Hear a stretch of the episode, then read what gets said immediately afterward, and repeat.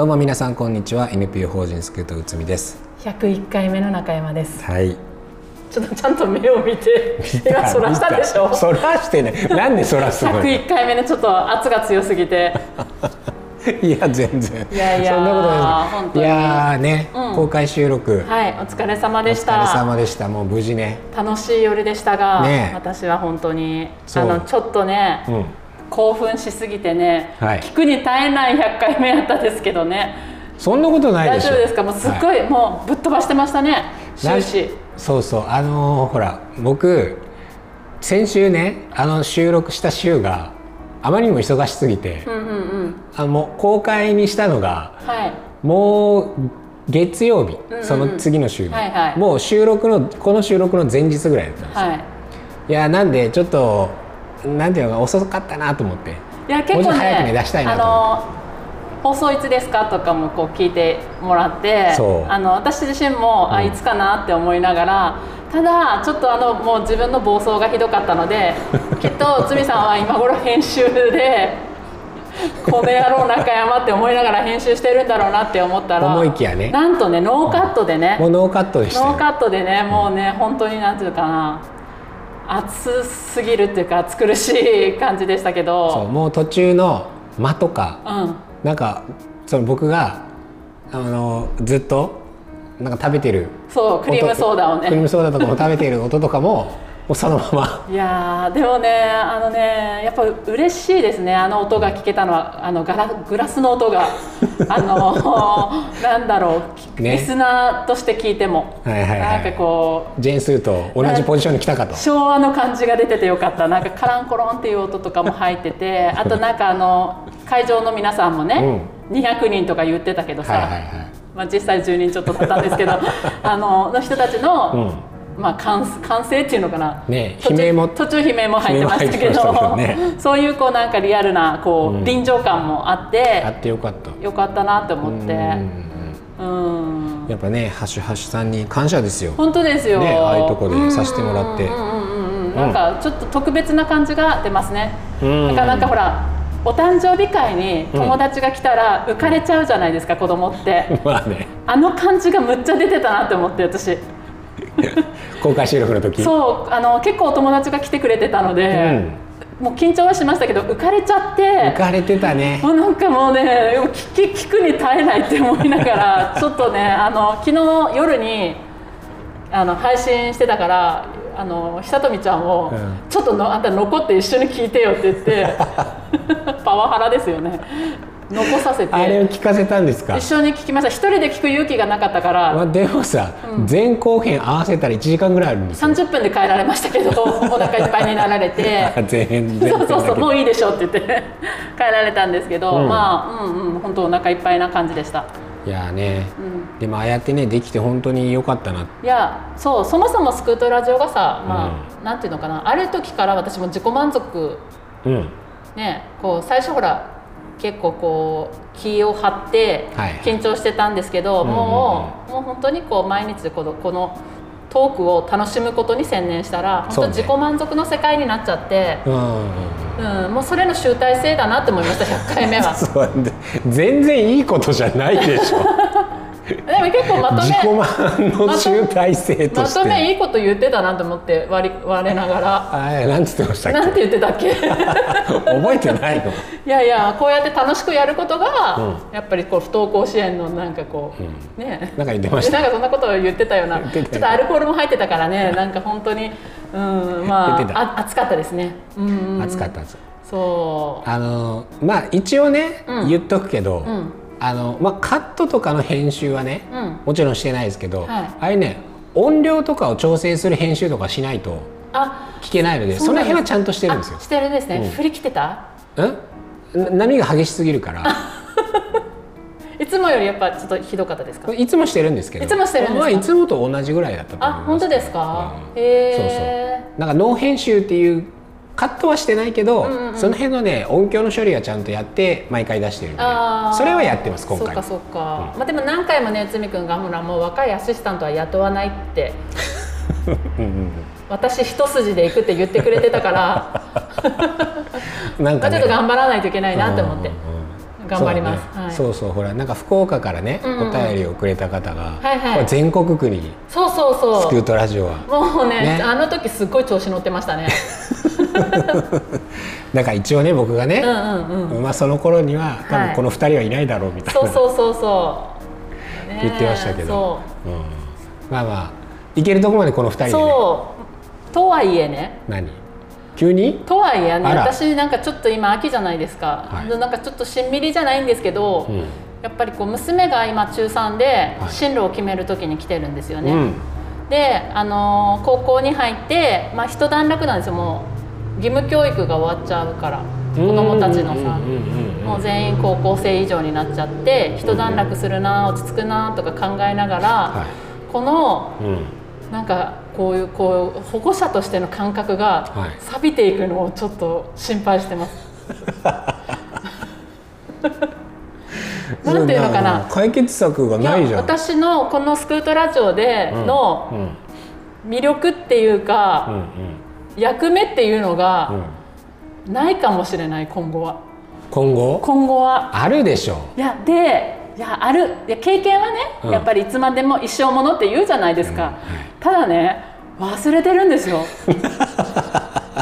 そこは自信満々に言われても。本当に。だからそのあの時どうだったかなとか聞かれたりとか、うんうんうん。すると、うん。たまに思い出せない時があって、ああそんなもんですかね。つらって思ってでもさちゃんと残しとけばよかったと思って。そんな結局そんな風になっていきますよっていうこと自体もいいんじゃないですか。ああそうですね、我が子がうん。もう義務教育を終えてうんうんうん。それぞれまあいろんなルートがあると思いますけど、はまあそこを過ぎてしまったら、い、うん。まあ辛かったこともうん、なんかあそんな覚えてないみたいな。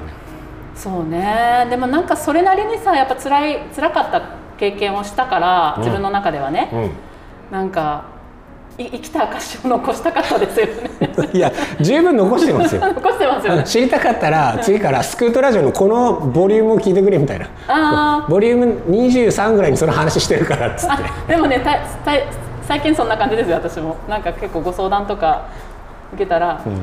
ここでそういうこと言ってます。と か雑やなって思いながらでもね本当にね聞いてもらった方がねなんかうん。エネルギーとかもその時のね。そうそう。あのやっぱりスクートラジオの魅力は、うん。私の経験もなんですけど、うん。もう内海さんの、うん。こうなんていうのかな。あの言葉。理論ね理論。としてスッと出てきてる。そこはスッと出てきてる。いやなんかちょっと今今ちょっと待って。なんてなんて言ガサガサガサガサってなんかさ。そうそうそう。パンって。むっちゃ探したでしょ。なんてこういうなんていう表現が正しいんだろう。私の経験談とうんうん。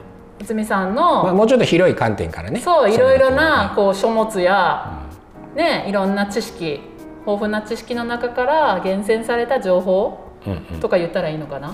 まあわかんないをこう上手にこう噛み砕いて話してくれるところだと思うので、うんうんうん。うんいいんじゃない？そんな感じで。それ何？あの100回目以降はさ褒め合っていこうみたいな話してたじゃん。何そのなんか褒めてるんだけど最後ぶん投げるみたいな。いいんじゃない？いや本当にあの私自身もねそういう知識が本当についたしね。うん。不登校はうん。本当に当事者だった時はそういうねなんかメッセージにも頂いてましたけど、うん。本とかね情報を集める気が気にならないんですよ。気持ちがね気持ちそにならない。こに行かないですよね。そうそうそう。んん。なのでまあね本当にこういう砕けた番組とかが少しでもお役に立てればなって思うんですけど、うんうん。そうですね、うん。なんかやっぱお便りの中だったかなあの中見さんが言ってたか覚えてないけど、うん。やっぱその文字を読むっていうことよりも、うん。耳からなら入るみたいなね。そうですね、ん。本当に流し聞聞く中で何か得た情報ぐらいでもいいのかなって思います、なんかねそういう不登校の本をね手に取ってしまった時点でねうん。なんかねやっぱこう認めざるを得ないっていうところがあったのかなわかんないだから本とか全然読んでないんですよ私当時。ああなるほどそういう心理ももしかしたらあるかもしれないですよね。うん何回も言ってますけどその学校に行かない今の状態は一時的って思ってるので、うんそうねなんかいつも言ってますね。うんうん夏休み明けはきっと行けるだろうとかさ、うんうんそういうあの感覚でずっといたので、うん結局ねなんかねずっと人事だったんですよ。うんうんうんうんうんうんだから今だからこそ結構そういう知識とか、うん。ねスクートラジオで得た知識をねはいはいまるで自分ごとのように話してますけど、まあ自分事ではあるけどね自分ごとっていうか自分が調べたかのように偉そうに言うのが 私の今の。まあまあそれはいいでしょそれはね。その役割をしてるからね、はい。スクートラジオって。うん。うん。ってことで、はい。うん。本当になんかもう100あのあの場でねうん。こう皆さんで支えてもらってるんだなって思いながら、そうね。はい、はアルコールが美味しい一日でした。い、はい、またやりましょうよ、またやりましょうね。ううん。ん、あんな感じでね。うん。時々ね、うん。うんうん、ちょっともっとこうすごいなんかホールとか借りないといけないかもしれない。いやそんなならないです それはならない。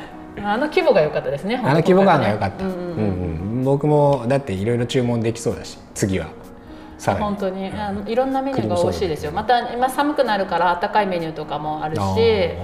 お酒飲めないのが残念ですけどね。あのおつまみプレートぜひおすすめですよ。あそうなんですか、うん。それクリームソーダでおつまみプレート出てこないんですか？あでもいいかもしれないですね。うん。なるほど。そうアルコールがね飲めたのは私本当嬉しかったです。ああもうね。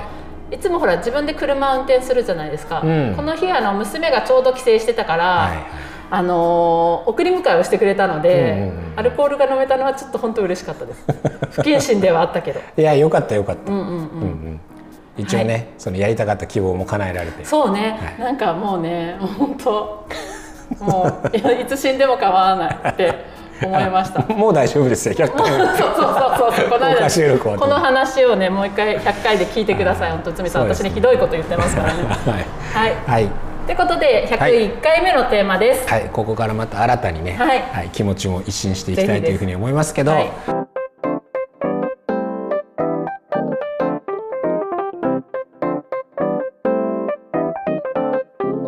残念ながらあの不登校は一新するということはなくですね、うんうんうん。はい、あの継続してこう増えているというはい。何回か前ですね、うんうん。あの文部科学省がうん。令和5年の、うんうん。えっ、とまあなんで学校基本調査みたいなところでね、その問題行動の中のそのいろんなものが例えばいじめとかうん。暴力事件とかあります、その中で、まあ、不登校の数をうん。上げてました、小学生中学生、まあ、29万人。うん。ということでしたけど今回はちょっとその、えー長崎県バージョン、うんうん。はい。えーその話を少しやっていきたいというふうに思います、はい。で長崎県も、えー、と例に漏れずですね過去最多を更新しております。そうですよね。はい。えーで、えー、と県教委によると、まあ、県内の公立小中学校、うん。まあ、プラス高校における、まあうん。昨年度の不登校児童生徒数は前の年度よりも668人多い、はい。3453人。うん。7年連続で過去最多を更新うんということで、まあ、小中高全部でまあ増加しているというふうな、うんそういうふうな状況ですね。これは、えっとまあ、その文部科学省が、うん。あの基本にしている学校基本調査みたいなものっていうのは毎年県が全部やるんですよね。はいはい。その、えっと、元になっているその県の、うんうんえっと、情報が、まあ、出てるっていうそういう感じですね。そ。れを取りまとめてるわけね。取りまとめているものが、うんうんうん。まあ、あるんですよね。ってことはさ市町村ごとにその数っていうのもうん。あるってことですか、あるはずです。ああるっていうかあ、うん。僕ねちょっと今パッと言えないんですけどその大村も出てたんですよ。あのそうね、うんうんうん。入れるもんね。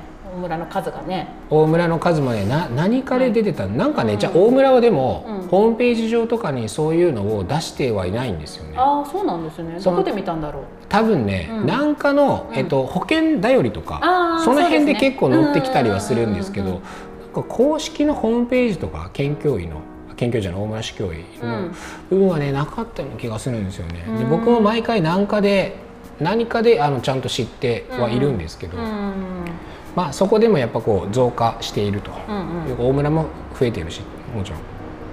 県も増えてい質る問です。はい、逆にですよこのような状況の中でですよ、うん、減ってる県はあるんですか？いやどうだろう。そこまでは僕も分かんないですね。ないよねありえないと思いますね。あのまあ学校ごとに取り組みして学校として減らしたっていうところは必ずあるはずです。そっかそっか、うんうん。前もその何かの時に、その今日、えー、とこれも文文科省かな、い。文科学省がどっか、あのー横浜だったか、うんうんうん。どっかの中学校だと思いますけど、取り組みでちょっとずつ減らしたっていうのは、うん。あのー載せてたりするんですけど、うん。県全体としてうん。もしくはその、まあ、市町村っていう状況で減っていくっていうのはなかなかないのかもしれないですね、ちょっとこれは確かなことではないですけど、うんいやおそらくねすごい数でね爆上がりしてるから、うん。ありえないなっては思うんですけどね。そうですね。うん。まあねこの前も言ったけどさ、その大体なんかそのコロナの影響みたいな感じで言ってるわけですよ、文部科学省もね、各教育委員会も、そんなわけないだろうとこんだけ増えてるのに、ねえなんかコロナの影響なんなので自分たちのなんか不手際ではないですよみたいなね。うんなんかでもさそういうなんか保護者の感覚の変化みたいなのもなんかなんかで取り上げられてたけどね、そうそう、うん。結局教育機会確保法っていうのが、うんうんうん。まあ、ある程度考え方として広まってきて、うん。まあ、それが比較的こう休みやすいっていう風な状況っていうのを生み出してるっていう、まあうんそれはもしかしたら若干はあるかもしれないけどね。うんうんうん。うん。いやなんかその風潮っていうかさ、うん。世の中のその流れ的にさ、うん。もう学校休んでる子が周りにいっぱいいるから、うん。増えるのは当然じゃないですか自然の流れとして。そうね、うん、なんかそういう感じでなんかはねは捉えているのかなっていうふうな。あー子どもたちも見見解が。保護者もそれもあるかもしれないですね、うん。やっぱ周りがあんだけ休んでるってなった時にね。うん。うん。っていうのを今までそういうニュースとかでは言うことはな聞いたことがなかった私はね、うん。なかったんですけどそういうふうなことを言ってたので、まあ、休みやすくなったり、もうそうそうそうそう。やっぱりコロナだけのせいじゃないっていうことは、うん。もう皆さんねやっぱそこはちょっと分かってきてるのかなっては思うんですけど、そうね、うん。まあ、でもさ、うん。そんな中ですよはい、とある市町村の首長さんがね。やっぱり言いますよね。言いたいですよね。ちょっとそのうん。話はしたいけどさ、不登校の責任は結局家庭にあるみたいなね、うんうんうん。そんな話をされておりましたけど、大きいねなんかムーブメントがね起きてますよね。いや本当あれはね、うんうんうん。あの発言を撤回しろっていうね、はいはい。その署名活動みたいなものがね、そう、うん。でなんかあれはなんか私もスクートラジオでぜひ内海さんの考えを聞きたいなってうん、思ってました、いやあのね、うん。僕は2点ぐらい思ったことがあるんですけど、うん。まず一つは当然これはかなり失言として、うん。あのーいろんなところからうん。反発があるだろうなっていうんうんうんうのがまずあったんですよ。うん。だもう一つは、とはいえねうん。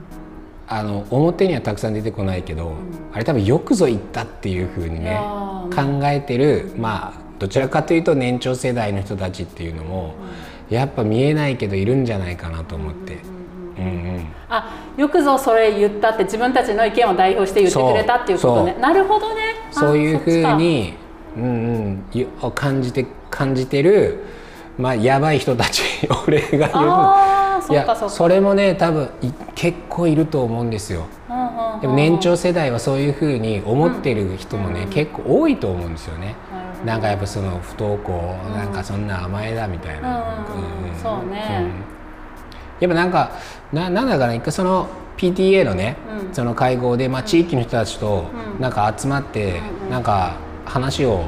せざるを得ない時があるじゃないですか、私 PTA 会長とかをしていたりするので、うんうんうんそしたらやっぱりね不登校で、うん。その学校に行かせないっていうことがそういうことがあっていいんでしょうかみたいなことを、まあ、地域のおっちゃんたちがやっぱり言ったりするわけですよ。はいもう、まあ、よくあります。うんうん。だからそのその人たちがやっぱり、うんうんうん。あの発言見てあのよくぞ言った。言ってくれた俺たちの気な気持ちを代弁してくれたっていうふうに感じているやばい層もかなりいると思います。でだから逆にさあれをああいうふうに叩かれてるのを見て、よかった言わんでって思ってるその層の人たちもいっぱいいるんじゃないかなって私もうん思うんですけど、いや私も逆にですよ。なんていうある意味よくぞ言ったなって思いました。うんうん私たちもその関わる中でそういう風をもう本当に間近に感じるじゃないですか。なんかこう不登校その親の責任っていう言い方をこの人は遠回しにしてるのかなとか思ったこともあるし、あこの人は全然理解してないなって話しながら感じる時もあるし、はいはい。なので本当になんかそういうたくさんの声をあの人がただ言っただけで、うん。本当になんかこう なんていうのかな。ボコボコにヒーローですよ。悪のヒーロー。そこそっちのね。そうそうそうそうそう。わざわざさねみ自らを犠牲にしてまでそうやってね言ってやっぱり本当になんかだからそういう考えはまだまだ全然広が広いので、うんうん。うん、そうそう。しかも多分なかなか表に出てこない、うんうん結局それを言っちゃったらああいうふうに SNS で叩かれるっていうふうにね今回で分かったと思うので、本当もう全然氷山の一角なのに、氷山の一角。うん、すっごい叩かれてるなって思いながらなんか、うんうん。うん、そうね、うん。だからやっぱああいうその声っていうのは別に社会の中で小さくはないだろうし本当はね、うんうんうん。うんうん。そのどうしてもニュースとかに出てきたりとか、うん。SNS とかで出てくるっていうのはどちらかというと、まあ、不登校っていうものに対してのしっかりした理解。うん。それで地域でその子どもたちがちゃんと通える場所とか、うん。学べる場所とか、うん。そういうものを作っていこうっていう流れにあるので、うん。そういう情報ばっかりがうん。ネットとかニュース上にはあるけど、うん。実際そこに出てこないうん。ものはたくさんあるんじゃないかなと思いますね。うんからね本当ねなんかこれすっごい不謹慎なんですけど、うん。私自身はうん。よくぞ言ってくれたって思いましたね、そういう意味では。あ隠れたものを可視化してくれたみたいそうな、ね、そうそうそうあなた大変でしょうけどこれからって。でもそうやって社会のさ、うん。ね本当にこう、見え本当見えるようにしてくれたので。そうね。ん。うん。これからそれが本格的に問題として、うん。ね、でこう出てくるだろうし皆さんが本当にこう考えるきっかけにはなっただろうなって思いますけど。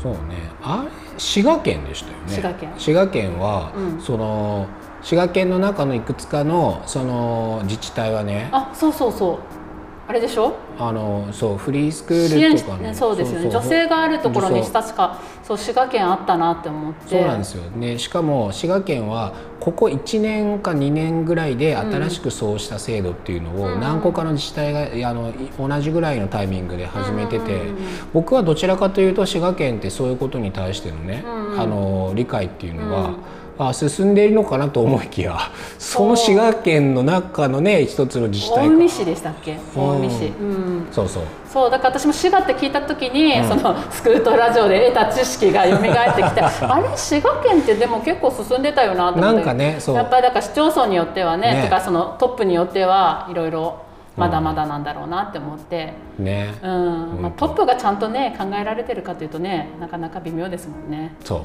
そういうところありますね。うん。そうね。大村市もね今度市長選もあるから、はい。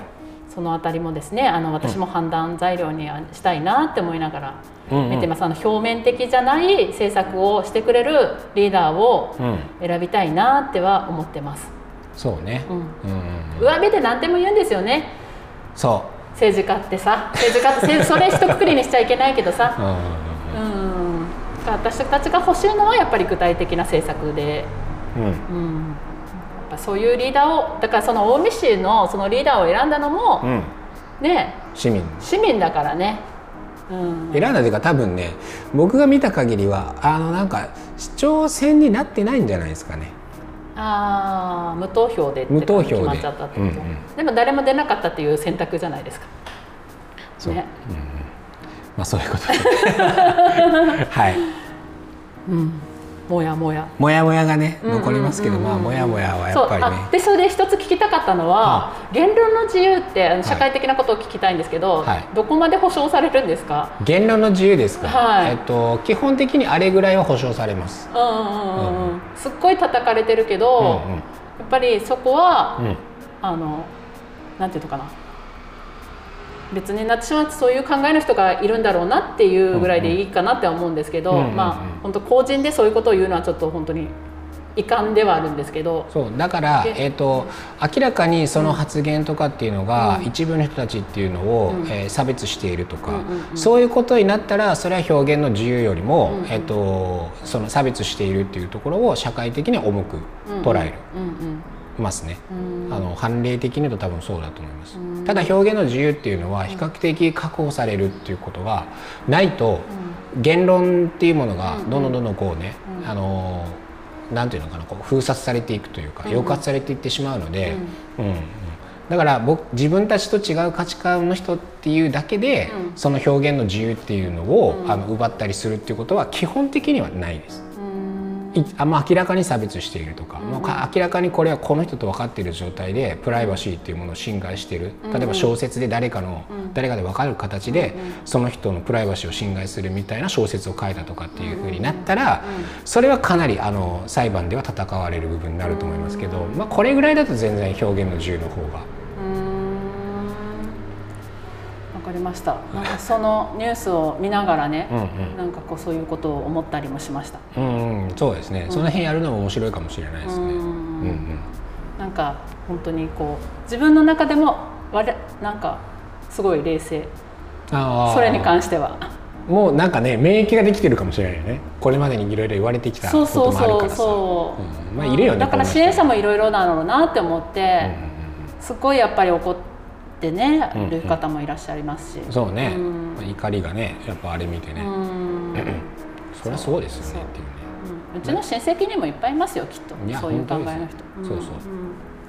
だってほらフリースクールをそもそもやってるあのところの人たちがねうんうん。もともとやっぱ我が子がうん。不登校だったっていう人たちも結構多いじゃないですか、うんうんうん。お母さんとかがね、うんうんお父さんとかがこう始めるっていうのがね、その立場から言わせるとあの発言はねえわっていうふうになるでしょうね、うん確実に。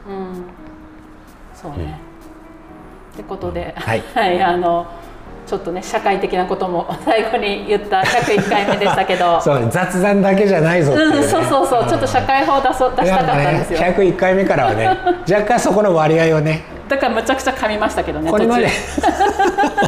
途 これまではね、そそこが2%ぐらいだったけどね、うん5%ぐらいまでいくかもしれない。中いやいや本当にね社会に興味が出てきましたよ。おかげさまで。ありがとうございます。あそうです。うん、もう本当にねやっぱりさっきもさ冒頭に話したように私もなんかちょっとカウントダウンって思ってるので、うんうん。うん、いろいろこれからはまたちょっと新しい支援のやり方っていうかさ、うん。支援者として新しいステージに立つのかなって思って、なるほどなるほど、うん、ちょっとあの穏やかにうん。